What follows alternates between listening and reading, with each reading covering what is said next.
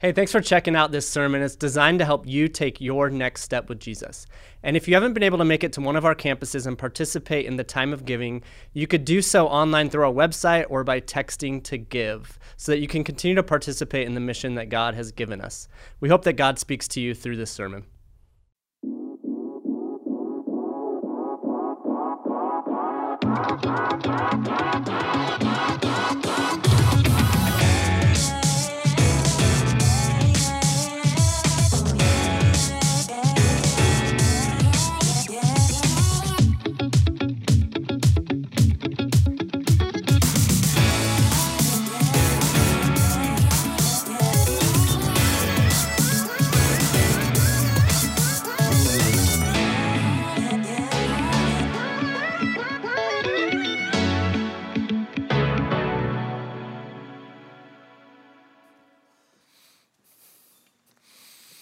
Hey, everybody. It's a great uh, summer Sunday. I'm glad you're in church, uh, and I hope you're enjoying this summer series.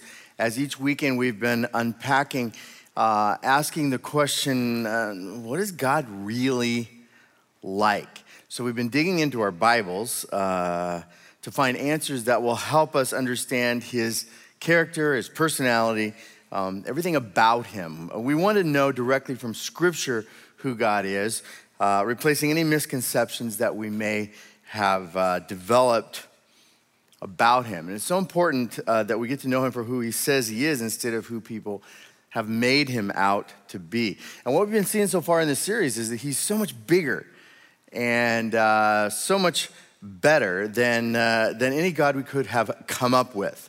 When we get a glimpse of the real him, uh, we see just how incredible um, he is. He's like no one else. Uh, we have nothing to compare him to, so we just talk about him uh, as uh, the unique God, the creator of the universe, and the one who loves us, our heavenly Father. And today we're going to sit with the, the idea that God is not angry with us. Um, God's a lot of things, but one thing He's not, He's not mad at you. Uh, and this is an ex- extremely important thing for all of us to know and for us to communicate to others uh, that God's true nature is patience and kindness and mercy and long suffering.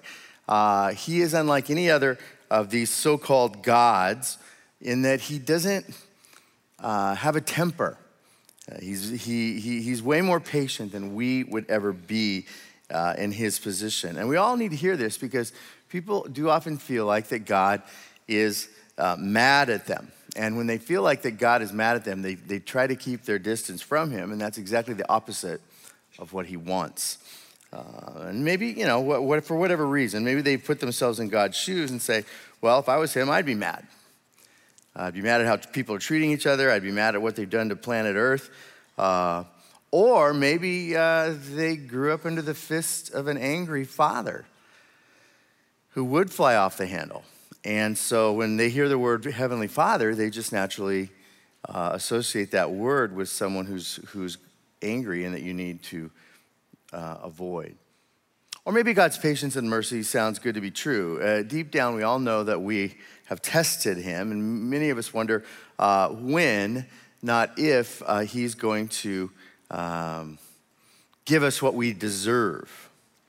Unfortunately, many of us think that God's watching our every move so that He can uh, wait for us to screw up big time, and then He can, it can, he can give us a, a real good heavenly swat. Uh, it's like this subconscious nagging cloud. Is you know, basically God's keeping track of everything I'm doing, and when my my tally gets high enough, uh, I better I better look out.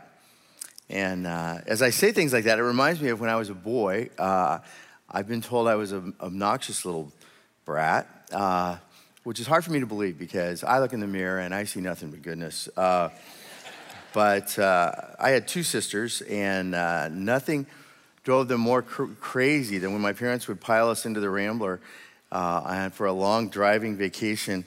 Uh, and the, tr- the trip would soon get really boring for me. And so, to amuse myself, I would pester my sisters, which is, I think, the role of a brother.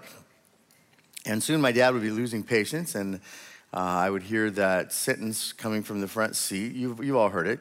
Uh, he would say, Steve, if I have to, here, finish with me. if I have to stop this car, uh, yeah, you're gonna get it. And that would, that would sway me for a few miles. Uh, but then fear would wear off, and I'd be pestering my sisters again, knowing that I was provoking the wrath of a dad who was tired enough to take a vacation. Uh, but uh, so many people feel that way about God, that we are just wearing him down, and we're just in the back seat of life, constantly wondering, have I done enough to provoke God to pull over and uh, let me have it? And you know, it's not just people outside of our faith that think like this. Uh, there are Christians who have this same sense that, yeah, he forgave me for my past sins, but I keep sinning. And uh, so at some point, his grace is going to run out, and I'm going to discover uh, his wrath. And this really uh, affects how a person relates to God. Their prayer life is dominated by, I'm sorry, I'm sorry, I'm sorry, I'll do better next time. And, uh, and then there's very little spiritual growth in that relationship.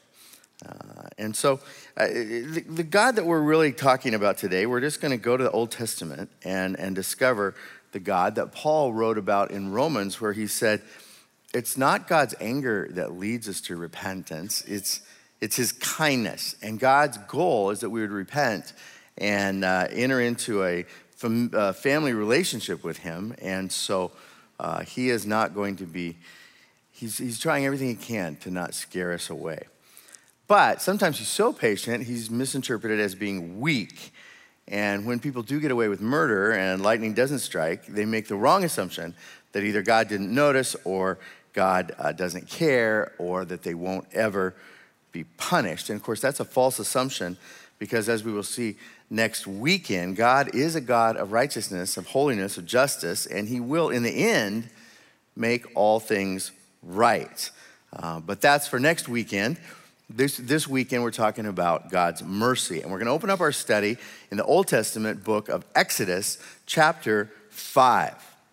Exodus 5, with the Hebrew slaves serving in Egypt under Pharaoh, uh, the descendants of Abraham, Isaac, and Jacob have been slaves in Egypt for 400 years, nothing more than just fodder for the machinery of the Egyptian pharaohs, that cheap human labor that a slave brings as uh, the pharaohs are building Egypt's vast cities. But finally, it's time for the Hebrews to emerge as, an, as a free people, a new nation. So God raises up Moses to confront Pharaoh and say, You need to free these slaves. But Pharaoh has very little respect for Moses or for his Jewish cousins. Uh, he has seen little evidence to cause him to fear the Hebrew God who has allowed his people to be held captive for all these years, forced to work dawn to dusk their whole lives under the hot Egyptian sun. So, in Pharaoh's way of thinking, he and his Egyptian gods are way more powerful than this puny Hebrew God, and he's not the least bit afraid of him. Well, let's just read about it. Uh, Exodus 5, verse 1.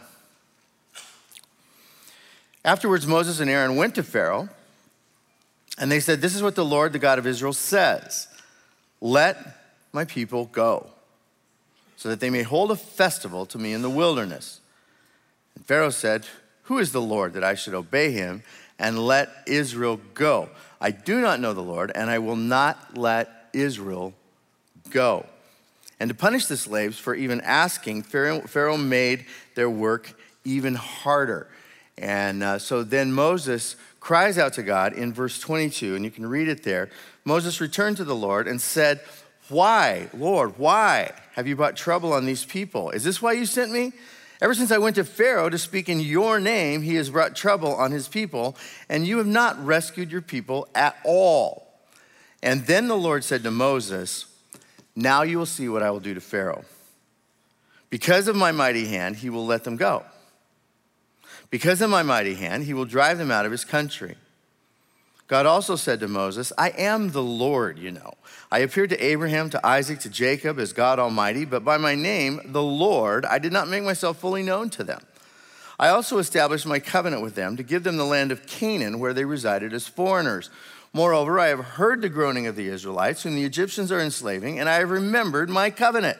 Therefore, say to the Israelites, I am the Lord, and I will bring you out from under the yoke of the Egyptians. I will free you from being slaves to them, and I will redeem you with an outstretched arm and with mighty acts of judgment. I will take you as my own people. I will be your God. Then you will know that I am the Lord who brought you out from under the yoke of the Egyptians, and I will bring you to the land I swore with uplifted hand to give to Abraham, to Isaac, and to Jacob. I'll give it to you as a possession. I am the Lord. That's some powerful scripture. Uh, and when I read it, I get goosebumps because what I've come to realize is that uh, if you're listening to the Holy Spirit today, there are those that God is already talking to. And I'm only on page four of a 12 page sermon.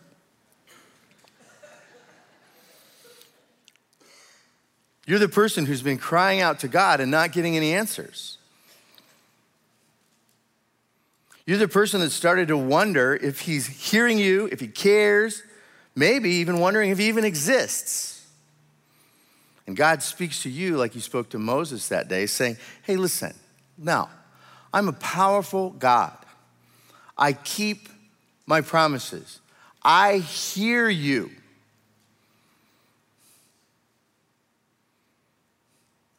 I will bring you out. I will free you. I will redeem you. I will take you as my own. I will be your God. I will bring you to the place I promised you. I will give it to you. Just believe that I am the Lord. Friend, this is God's greatest desire. He's not out to punish you. He wants to bless you. He wants to free you from bondage. He wants to break anything. any shackle enslaving you. He wants you to live as a free person in a new place, a promised land. And for some of us, that means he's ready to break that addiction to alcohol, painkillers, any substance, or the addiction to pornography. To others, uh, we're addicted to food or to shopping or whatever it is we think that'll make us happy. Some of us are under bondage to, to, to a boss that we're working for, and we can't imagine that we could just quit and get another job. We're afraid. Some of us are being abused by a mate, physically abused by a husband. And we've even convinced ourselves that God wants us to stay in that relationship and take those beatings. I say that husband is like Pharaoh to you. I say that boss is like Pharaoh to you. I say that that alcohol is like Pharaoh to you. This same God, the God of Exodus, stands ready as soon as you are ready to turn your back on Egypt and bravely walk out into a wilderness free. Won't you let him do that today? Stop allowing Pharaoh to intimidate you into serving him one more day. Let God confront the powerful forces that have held you down for way too long. Let God be your God and stop viewing him as someone who's mad at you or is trying to hold you down. Stop seeing God as angry or distant and let this series all summer long expose you to who he really is a savior, a redeemer, a bondage breaker. He is not mad at you, he loves you. He holds grace in his hand, plenty of grace for everyone in the room. Thank you, ma'am. I appreciate you responding. How about everybody else? This is our God, people. I don't think we think about this enough. All right, back to our story where Pharaoh refuses Moses' demands. Uh, this king has no respect for the Hebrews or their God. So God gives Pharaoh 10 opportunities to repent, 10 head to head confrontations with the Egyptian gods. And God reads everyone, uh, wins everyone, bringing the Egyptian gods down one at a time. And finally, the stubborn king taps out in the 10th plague when his own son is taken. Then, in the final showdown at the Red Sea, the freed slaves cross on dry land, chased by Pharaoh and his army, who die drowning as the wall of water collapse over them. Moses' sister Miriam leads the infant nation in worship uh, of a God they really hardly know, and off they go towards Sinai, where God is waiting for them. Uh, on the way, he miraculously provides manna and water, takes care of their needs in the wilderness. On the way, he fights their enemies, the Amalekites, the fiercest of warriors. They defeat them, and 90 days later, they are standing at the base of Mount Sinai, watching their leader climb up uh, into the smoke and the fire as God is on top of that mountain to meet with their leader. The unfortunate thing is, is Moses is up there a really long time, and the, this nation of freed slaves starts to worry that he's never coming back. So they, they, they, they return to their old gods. They convince Moses' brother Aaron to melt down all of the jewelry that they had pilfered from the Egyptians that was supposed to be part of their inheritance to take to the promised land. They melt it all down and uh, they create this golden Egyptian calf uh, that they can worship instead of the God that's on top of that mountain right there. God, God sees what's going on down in the valley and he tells Moses what's happening and he's understandably angry. So, in, so he says to Moses, Get out of my way. I've seen these people. They're stiff necked people. Leave me alone so that my anger may burn against them and I might destroy them. Then I'll destroy them and I'll start over just with you, Moses, and I'll make you into a great nation. And what happens next is one of the most incredible conversations in the entire Bible. Because Moses single handedly talks God out of destroying Israel. Oh Lord, he says, why should your anger burn against your own people? These are your children whom you have rescued. You don't want the Egyptians to hear that you saved the Hebrews only to slaughter them in the desert. Turn away from your anger. Even if just for Abraham, Isaac, and Jacob, you promised to make their descendants as numerous as the stars in the sky and bring them into the promised land. Then the Lord relented and did not bring on his people the disaster that he had threatened. If that doesn't blow up your brain, unbelievable. A God who allows one of his created servants, a human being, to change his mind. Later, Moses is back up on the mountain talking to God, and God reveals his nature to him. The Lord passed in front of Moses, saying, The Lord, the Lord, the compassionate and gracious God, slow to anger, abounding in love and faithfulness, maintaining love to the thousands, and forgiving wickedness, rebellion, and sin here on top of this desert mountain, God reveals this other part of himself to Moses. Israel has already seen God's power back in Egypt. Israel has seen God's ability to take care of them in the wilderness. They've been, they, they, they've been eyewitnesses to all this, but there's more to him than raw power and provision from a distant God. Now, what God wants to show them his soft side, his relational side. He tells Moses, I'm compassionate, I'm gracious. I'm slow to anger. I'm faithful. I'm abounding in love, forgiving wickedness, rebellion, and sin. Like they have witnessed his ability to, to punish a nation while saving a nation all at the same time, but they also need to know these parts of his, his self. Uh, he's great, he's powerful, but he's also good. To say God is great focuses on his power. To say God is good focuses on his character. To say God is good means he's never disinterested in what's going on in your life. He's never neglectful, never absent, never careless, never petty, never vengeful, never spiteful, never mean. He's, all, he's good in every way, always faithful. So God lays out this list, and then this same list appears all the way through the Old Testament. Uh, David writes three different Psalms quoting this list exactly, like Psalm 86, where David sings to God, You, O Lord, are a compassionate and gracious God, slow to anger, abounding in love and faithfulness.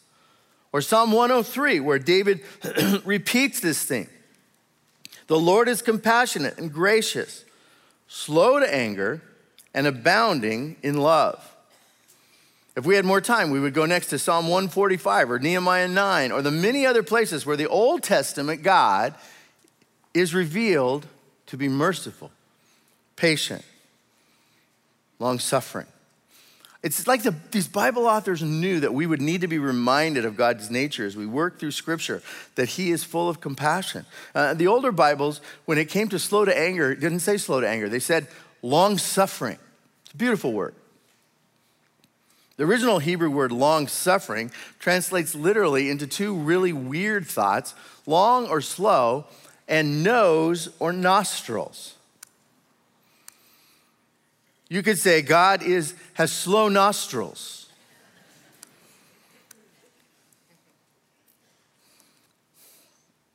And that's just odd. But you have to have someone explain to you. The Hebrews believed that if you could, if you wanted to, to see what someone was feeling, look at their nose. All right, I'll demonstrate it for you. You ready to make a face at me? Ready to make a face at me? Some of you do this all the time anyway. Some of you do this a lot too. I don't know what that even means. Um, give me your angriest face. Ready? Go. John, is that the best you can do? Your angriest face. Come on. Come on. There it is. There it is. Oh, Lynn, you have to live with that face? That guy, angry face. Give me, Gordon, give me your angry face. Oh, that's, he even leaned forward. Yeah. Okay, you all did the same thing. You closed your mouth, you gave me this, and your nostrils flared. I can see, I can see from here. And that's what the Hebrews believed that if you were really mad, your nostrils were flared. So to be long suffering means you were slow in the nostrils. And God, God's long suffering. Now, it doesn't mean he doesn't get angry. It just means that he's infinitely more patient than you. God does get angry, but he's not an angry God. And when he gets angry, it's always justified. His anger is nothing like human anger. I get angry when you step on my toes. God gets angry when I step on someone else's toes. Our anger is quick, God's is slow. Our anger is out of control, God's is controlled. Our anger often produces a sinful response. God's anger produces a fair and righteous judgment. Our anger brings unbalanced retribution. God's anger is always balanced. And he's so slow to let justice roll down that even the saints cry out, How much longer? But still, he postpones his wrath, always waiting, always giving more and more chances for people to turn towards him. And you know, we can thank God for that. Because we have all benefited from God's long suffering. Can I get an amen? Have you ever tested God? No. Had justice been meted out earlier, we wouldn't be here. But instead, his long suffering gives us an opportunity together once again and give people the opportunity to repent and turn toward him. His patience is always making provision for us to repent. Now, you'll notice I've stayed in the Old Testament because I want you to see that this is the Old Testament God I'm talking about. I know of a seminary where the Old Testament prof opens his, uh, prof opens his classes by saying, okay, on this side of the board, we're going to do a list of all the attributes of the Old Testament God, and on this side of the board, we're going to make a list of all the attributes of the New Testament God and then it never fails. You know, the New Testament God is patient and forgiving and compassionate and merciful, and the Old Testament God is holy and demanding and often angry. And these students, you know who they are? They are the future teachers of the church, which concerns me because those feelings about the Old Testament God are not accurate. They, they, they don't reflect a person who has studied the entire Old Testament. And these feelings about the Old Testament God is what color what they will teach the church about him. For me, when I read the Old Testament, I see patience. I see mercy, and I see Israel getting unearned grace. And then I go to the New Testament and I see in Jesus a considerable amount of impatience. I see uh, his anger and harsh words leveled against Israel. Uh, Jesus didn't get mad that often, but he did get mad, just like the Old Testament God. True to Yahweh's character, Jesus got mad when, when those guys were, were happy to allow uh, this poor man to suffer because it's the Sabbath. You know, come back tomorrow and heal him, they said. Jesus was furious that day in the temple. Uh, I can imagine Peter saying to John, Oh, look at the rabbi's nostrils. Look out. Look, he's making a whip. He's What's he going to do with that? He was as hot as ever when he walked into the court of the Gentiles, and there was no room for, for non Jewish people to come and worship because they'd turned that court of the Gentiles into a, into a flea market where they were buying and selling, and the money changers were there. It was all this big market that was profiting the high priest. They were, you know, charging people considerable amounts of money just to worship God. That made God mad, you know, made Jesus mad. His anger is always motivated by his love. Friends, if you don't get angry from time to time, I question if you really love anyone. Um, if, if you see someone being exploited or harmed or in, in pain, it should move you and ask you, why is this happening? So when we see Jesus get mad in the New Testament, he's simply revealing the heart of the Old Testament. And when we see ourselves get mad at injustice, that means that we have allowed Jesus to take control uh, over us. The longer we serve him, the more like him we become. Slow to react to things that offend us, but more quick to react to things that offend justice or righteousness. When we act like that, we are demonstrating the image of God the imago Dei in us. Now, Proverbs talks about a person who's developed long suffering. The long suffering person demonstrates great understanding, Solomon says, but one who is quick tempered displays folly. Show me a person who takes a long time to get angry, and I'll show you someone who is viewed as wise and self controlled. A person you can trust in a complicated situation. A problem solver instead of one who jumps in and makes things worse. Short tempered people always make things worse, and they have a lot of strained relationships around them. Proverbs 16 says, It's better to be long suffering than it is to be a mighty warrior. Meaning, God would rather you be patient than that you go in and, and, and dominate. Where we want to sing Onward Christian Soldiers, God is wanting us to sing Slow down, patient leaders. As we mature in Christ, uh, we should see ourselves becoming less and less likely to get really mad really fast. And nothing matures a man uh, more than raising children. Can I get an amen from the men? I that raising those three men tested my anger, and, and, and I brought out uh, in me, uh, I found out that I had a temper when I was raising those kids. They're not perfect kids like your kids. My kids were a hot mess, all three of them. Especially when they hit those adolescent teenage years. And uh, nothing made me more mad than when they would sass their mom. Oh, I just hated that.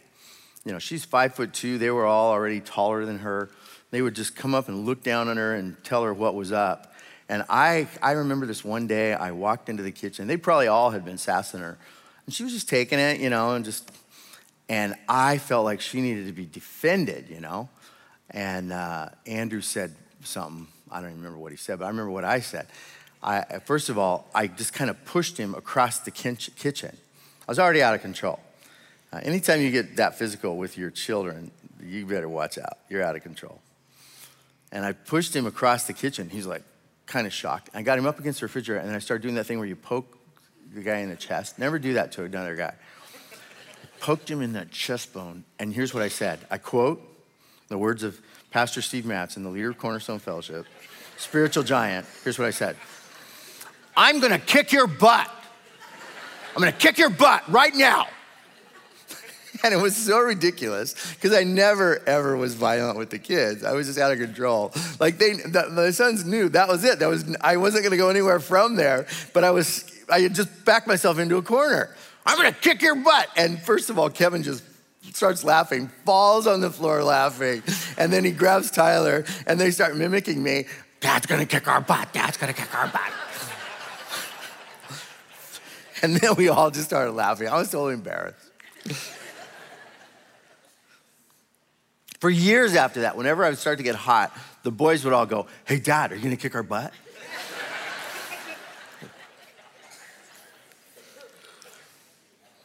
It's great because now two of them are dads and they're raising boys. And I just get to sit back and just watch it happen. I'll be like, don't kick their butt. Don't kick their butt. And uh, now the thing is, that's funny because they knew I would never do that. For some of you, that's not so funny because those scenarios in your home did, played out differently. And when your dad got that mad, he took it further. And that's terrible. I, I'm sorry. It's probably taken you years to heal from that. And it's actually colored your view of God. Because you do think of God that way, that He's going to get mad at me and it's going to get, it's going to get pretty ugly.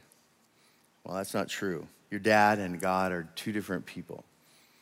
God is slow to anger, and slow to anger is about wisely exercising self control, knowing that self control is always the better choice. You know, whenever, uh, as I've grown in this, this area of my own anger, whenever I start to, wherever, whether it's something that's going on at Cornerstone or something that's going on on 680 or whatever, um, the question if, if, I'm wise enough to just breathe for a minute, the question that comes to my mind is Am I in the position right now to do something good or something bad? Am I, am I in the position right now to, to uh, what, what, would, what would happen if I just let my anger control me right now? And what good thing would I forfeit that I couldn't get back uh, by uncontrolled uh, venting. So as we grow, even though we still get mad, we just don't allow ourselves to vent and explode in unhealthy ways. We control our reactions. And God is there to help us. You know, uh, Galatians talks about the fruit of the Spirit. And, and one of the fruit of the Spirit is, is, is long suffering. Another one is patience. We'll talk in a minute about how those are different. But I want to talk just for a second because James writes a really great, uh, in his book, he writes a really great verse and he's describing his big brother Jesus. You know, James grew up in the same household with Jesus. And he says, Listen, brothers, here's what I want you to remember. Everyone should be quick to listen and slow to speak and slow to become angry. Because because man's anger doesn't accomplish God's righteousness. And that's one to memorize. Uh, quick to listen, slow to speak, slow to anger. And that's easy to memorize. Just do it right now. Quick to listen, slow to speak, slow to anger. And why?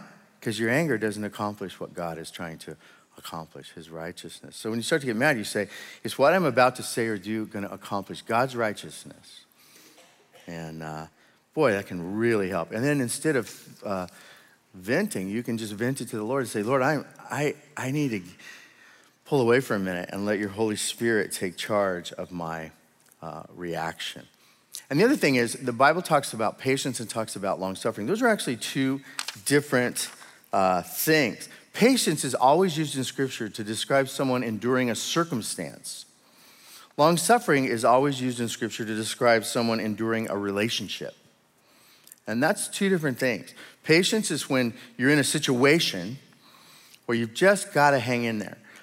Uh, long suffering is that when you're in a, a, an encounter or in a, a, relationship where you know it's, it's really important for me to, uh, to be long suffering here. Uh, patience is when life is tough, long suffering is when people are tough. All right, good. I think that's enough for us today. We've, re- we've hit that, but let's, let's, let's just encapsulate the whole thing. Let's put all the pieces together. What have we learned? Number one, God does get mad, just not very often. And when he is angry, he's angry about something that's really important, and he doesn't quickly explode in a blaze of fury. His nature is always delay the expression of anger, and his anger is always in perfect control. Secondly, God is holy and he's just. He will eventually judge the world, as we will talk about next weekend. But so far, that hasn't happened. So far, what we see of is God's incredible patience. And since He's not judging the world yet, we're not judging the world. God's got the longest nostrils in the universe. And that's a good, good thing. He's the very definition of long suffering. It takes him a long time to respond in anger. He postpones his judgment for one reason and one reason alone his love. God loves people that you have even written off which is a good thing. He's always waiting until the last moment, giving that person every opportunity to repent of sin and receive mercy. Furthermore, and probably most important for us, the Bible clearly teaches that those who have put faith in Jesus are following and are following after him will never face God's wrath. Think about that. God is not mad at you now, and if you have put your faith in Christ, you will never face his anger. Now, how is that? How's it, how can that be true? Because of Jesus. God sent his son Jesus to be the wrath absorbing sacrifice in our place. Because of all that Jesus suffered, you and I will never suffer God's punishment. I told you at the beginning of the sermon that God is not mad at you. Now I'm telling you that God is never going to pour out his anger upon you. And Jesus is the reason that I can say that. If you put your trust in Jesus, you're safe from God's anger. And we can thank Christ for that. And it's a good reason for us to constantly be sharing about God's love with other people because we want to save them from the judgment. And then, since we know we're not going to face judgment, instead of fearing God's presence, we, we press into God's presence, like Moses did, like David did. The gospel is really, really good news. Paul even celebrates this. He says, God didn't appoint us to suffer wrath, but to receive salvation through our Lord Jesus Christ. He died for us so that we may live together with Him. But you really must trust that to be true.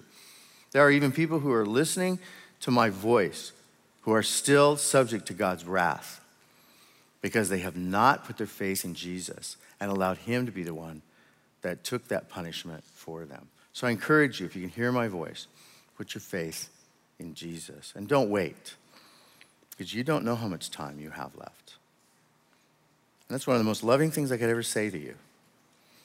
Don't wait to follow after Jesus. You have nothing to lose. It's a beautiful thing. And you rest better too at night because you just, whatever happens in this life, you're like, well, that's just this life. And I'm going to patiently endure the situations and I'm going to be long suffering with the people. And before you know it, people will start being more patient with you as well. All right, I want to pray for you, and I want to really pray for three groups of people that have kind of been called out by this message. Uh, first of all, I want to pray for the people who, for whatever reason, do kind of have that go to of struggling to think of God being compassionate, and you often think of God being angry or mad at you or upset with you. And if any of you want to even raise your hand and let the people around you know, yeah, that's me. I, I tend to think of God that way. Maybe you were raised by an angry dad. Maybe, I don't know. Who are you where you, your go to is kind of to be afraid of God? All right, so we're going to pray for you. We don't want you to be afraid of God. Secondly, we're going to pray for people that struggle to control your anger.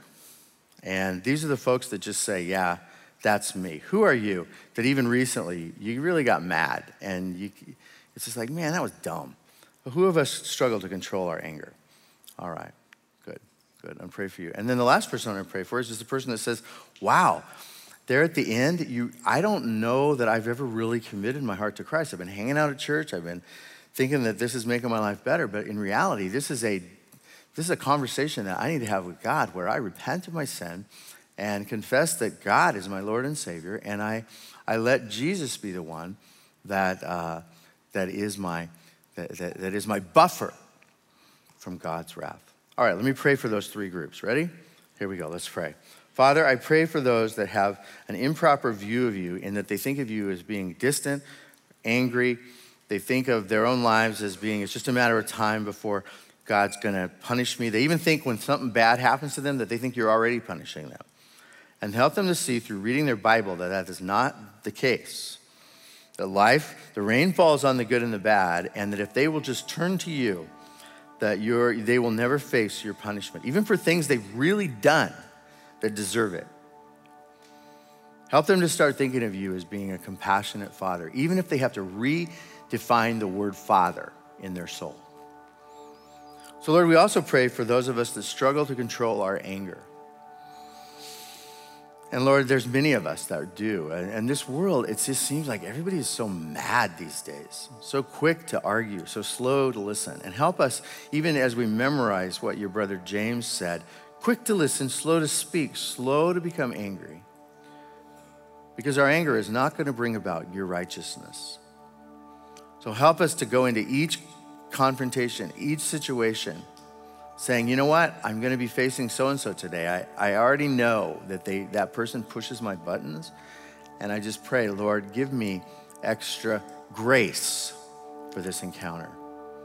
So that when I walk away, I can say, wow, I, I did, I represented God well there. And be proud of myself instead of having said and done things that I have to apologize for. And Lord, we pray for the person that's exploring, following after you.